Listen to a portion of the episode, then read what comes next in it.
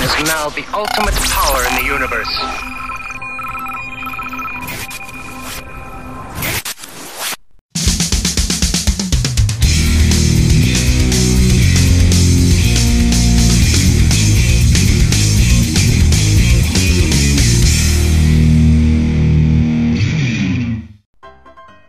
Aku happy hari ini.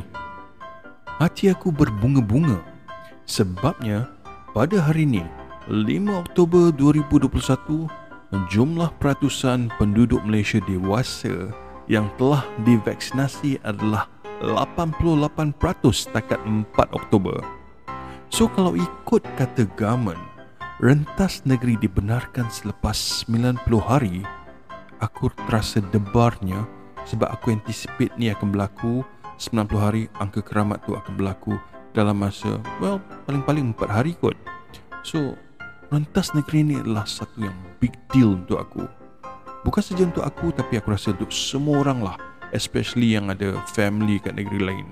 Of course there are people who are looking forward nak pergi melancong apa bagai, tapi aku control sikit mulut aku daripada melabelkan diorang ni sebagai berenyam lah pula, because some people just need break. Okay, kita semua dah suffer through in a way or another, financially or mentally, so everyone have their own story to tell. So kalau kita nak judge, kita judge je pada golongan anti-vaccine ataupun the so-called pro-choice. So kau jangan nak cherry pick like this idiot yang aku, untuk cerita ni aku panggil dia si bodoh. So apa cerita si bodoh ni? Aku nampak dia debate on Facebook dengan begitu hebatnya dengan kawan aku seorang ni. So si bodoh ni, dia tak vaccinate and uh, dia proudly declare dia selamba dine in kat uh, kedai eh, dan kedai tu tak check lah. So this was the start of the conversation. So kawan aku ni adalah tanya, kedai tu kedai mana? Sebab senang sikit avoid. So pendekkan cerita, si bodoh tu dia naik offended pula. Dia kata, kenapa orang yang vaccinated ni judgmental pada orang yang choose not to be vaccinated, dan macam-macam alasan lah. Dia keluarkan facts yang orang vaccinated pun boleh menjangkiti orang yang tak vaccinated, bla bla bla. Dia pun ikut S O P, bla bla bla. Dia quote apa C D C cakap, quote apa Tan Sri D J uh, Nur Hisham cakap, and all this while while ignoring, conveniently ignoring uh, my friend's point that syarat dine in as per S O P by M K N is customer perlu fully vaccinated dan tidak bergejala. Punyalah panjang berjela debate tu, which was uh, I think stupidity at best lah kan. So keluarlah hujah macam hak asasi manusia lah, government kejam lah. Yelah, when you want to win uh, an argument or something and you are on the losing side, dah tentu orang lain semua salah dan kau seorang je betul kan. So macam ni lah. Okay, aku dengan ini declare kalau ada siapa-siapa antara kawan aku yang anti-vaksin ataupun pro-choice ke, or whatever they call it, if you choose not to be vaccinated and it's not because of a medical reason yang dapat approval daripada doctors, aku pun decide yang kau tak payahlah berkawan dengan aku. Aku on my personal, I mean my personal uh, side kan, aku tak pernah memilih untuk berkawan dengan orang, and uh, race, religion, pangkat atau whatever tak pernah jadi kriteria.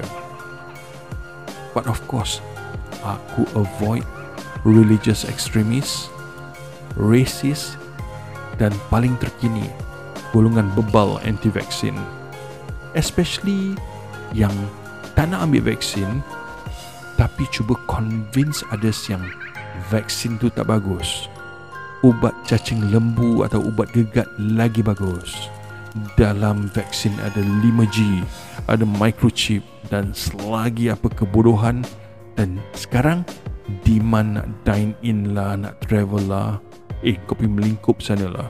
Engkau punya choice not to be vaccinated, so live by your choice, shut your mouth and know your role. We are not equals here, alright? So bercakap pasal we are not equals dan vaccination ni, tiba-tiba aku teringat pada seseorang yang pernah aku kenal. In fact, bukan sekadar kenal, aku pernah berkawan baik dengan si Polan ni. So untuk tujuan bercerita tadi aku panggil satu tu si bodoh, dan karakter kedua ni aku akan panggil dia hmm, Lan. Kenapa Lan? Not by some other name. Well, jawapan dia suka hati akulah, podcast aku kot. And, and kenapa Lan, you go figure out lah kan? So me and Lan, or Lan and me, we were colleagues once upon a time. Cuma base kami tak sama, meaning say kami bukan satu office lah, company yang sama tapi bukan satu office. uh, So kalau dia datang K L atau aku pergi tempat dia, memang kami dah rapat lah kan? So aku tak tahu um, kenapa, tapi dulu dia selalu puji aku. Dia, dia puji-pujian aku ni, kata aku ni um, macam mana, talented lah apa bagai. Tapi aku tak find out lah apa maksud dia talented tu, ataupun aku ni talented celah mana ke, area mana ke. Aku tak bodoh sangat lah nak find out kan, sebab aku ignore je lah rather than expanding it into a full blown topic of conversation. Sebab aku rasa pointless lah nak bercakap perihal diri aku in a one one you know, one to one conversation, as if macam aku perlukan validation of sorts untuk hidup. Aku perlukan puji-pujian untuk orang kata, untuk boost my self esteem ataupun untuk kembang hidung. Benda ni semua orang kata tak hidup dek puji, tak mati dek keji. Betul kan? Lainlah kalau dia nak tegur aku, kalau dia sebab yang ya, aku buat salah ke, ada, ada areas of improvement tu okey lah. Tapi setakat puji-pujian ni hanyalah permainan kata. So apa cerita, apa nak seram pula dengar lagu ni. Okey, so Lan ni kiranya dia agak berbeza sikit uh, dengan aku dari segi umur lah. Jarak umur kami agak berbeza, tapi aku dapat rasakan dia ni sebenarnya seorang yang sangat talented dan sangat ambitious. So di pendekkan cerita, aku pun resign dan uh, join company lain. But dia, he stayed on, dan sampailah satu hari aku nampak dia share gambar dalam Facebook dia. Dia ada join investment class lah. Alright, so we spoke and dia kata he invested quite a huge sum of money lah, berpuluh ribu lah juga untuk kelas tu. So the next thing I heard, dia pindah Lembah Kelang dan started all these trading classes.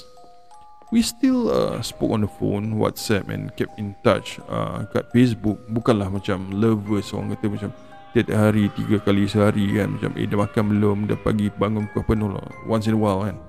So dia adalah ajak uh, atau offer nak ngajar aku. And dia kata just come, aku ajar kau. Uh, mungkin bukan dalam kelas, aku ajar kau special sikit lah, it's one to one. uh, Tapi masa tu aku just join this uh, company ni, so aku kena fokus on my projects and I was travelling a lot juga. Sebab produk aku pun baru launch, so aku uh, two products in fact kan. So aku pusing Malaysia, kira uh, whole of Malaysia puas aku berjalan lah kan. So sampailah uh, masa yang aku Uh, dah ready lah. Eventually I was ready, sebab dalam line aku ni aku memang kena wajib ambil uh, pergi mandatory leave untuk lima hari. So aku contact dia, so aku try call dia, aku WhatsApp dia, tak ada jawapan. Then after few days aku nampak lah, it was quite annoying, dia senyap je. Then uh, I don't know what happened. So after few days aku nampak dalam Facebook dia, dia update kononnya phone dia rosak. And mind you, um, time ni aku rasa dia dah fly lah dalam bidang baru dia ni. Aku judge from dia punya uh, his uh, social media posts and the interaction that he got daripada likes dan posts uh, from his followers lah. So aku text dia lagi lah, aku cakap uh, Lan, aku tengah cuti ni, dah berapa hari aku cuba you know, contact kau tapi kau tak balas. Cuti aku nak habis. So uh, bila masa aku boleh pergi belajar daripada kau ni, aku dah ready. So he reply to my text and dia tanya, kau dah sure nak buat benda ni full time? Itu soalan dia, satu liner dia. So aku honestly aku taken aback sikit, sebab like what what is this about, uh, jadi full time trader ni kan? We never spoke we never spoke about being full time ke apa. Dia cuma dulu dia offer aku untuk mengajar aku, and uh, no, dia cuma cakap dia nak mengajar aku secara percuma, and uh, well this is uh, something because of our close friendship kan, but the topic about being a full time trader never cropped up. So based on that, aku reply lah secara jujur. Aku cakap, well, kita modal kecil, kita start kecil lah, takkan modal kecil boleh terus, uh, boleh terus fly kan. Then after that tak ada balas. Aku hantar dia a uh, few more texts dan tanya dia bila dia free. Tak ada jawapan. And the last time I heard from him was the question lah, kau dah sure nak buat benda ni full time? I honestly aku tak tahu kan. Perhaps my answer wasn't up to his expectation, or maybe he's a big fuck now that he doesn't have time for friends. Everything is just about money and profit. Mungkin, mungkin. Aku tak tahu. Takkan, tapi aku fikir takkan jawapan ikhlas aku was so offensive to him kot. So, since he decided that I wasn't worthy of his time or his reply, maka aku bawalah diri. I mean, there's no point being friends anymore. It's obvious that macam at that point of time we are not equals anymore. He has transformed, or he has positioned himself to be a big fuck that I no longer recognize. In fact, honestly, aku I just checked his socials um, like few weeks ago. Aku agak terkejut lah kan, sebab aku tengok kan um, dia sekarang dah ada lain lah. Dia ada uh, fan page dia sendiri, and uh, dia ada anjurkan seminar, and when he walks into the seminar kan, macam he's like a big fuck superstar, and he even calls himself with the highest title in the royal hierarchy. So aku tak nak cakap apa, tapi bila aku cakap highest title in the royal hierarchy, lagu Prestige pun dah keluar kan. So he's put himself in the pedestal so high. Obviously old friends that bring no benefit dah of no use to him. But aku okey lah.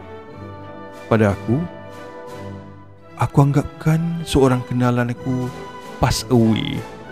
Macam tu je lah. Aku tak ada apa-apa perasaan bangga atau cemburu dengan kejayaan dia.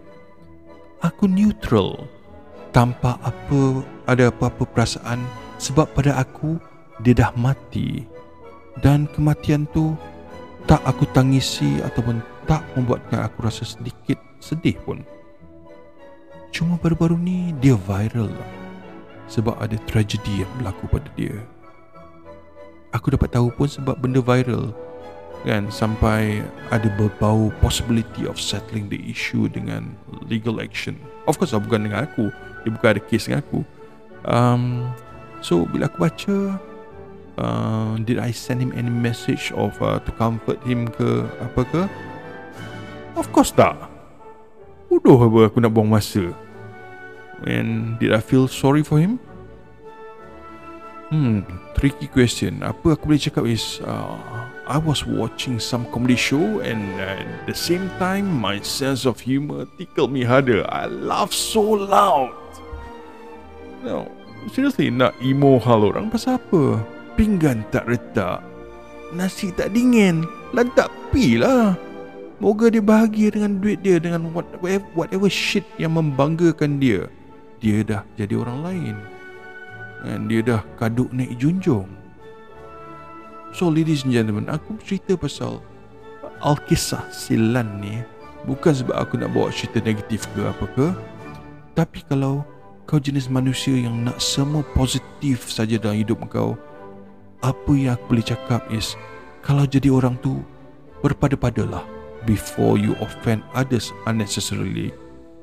Cause dalam satu senario, katakan senario dunia ni, ada selain daripada aku, cuma tinggal seekor anjing dan seekor lan dan aku kena selamatkan salah satu, cuba teka. Aku selamatkan Lan ke? Aku selamatkan anjing tu? Of course aku akan selamatkan anjing tu.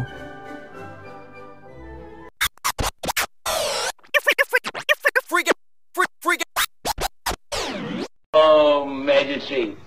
Kau manusia yang tidak mengenang orang punya jasa. Apa jasa ada? Oh, waktu kau sakit mau mampus, siapa obat kau?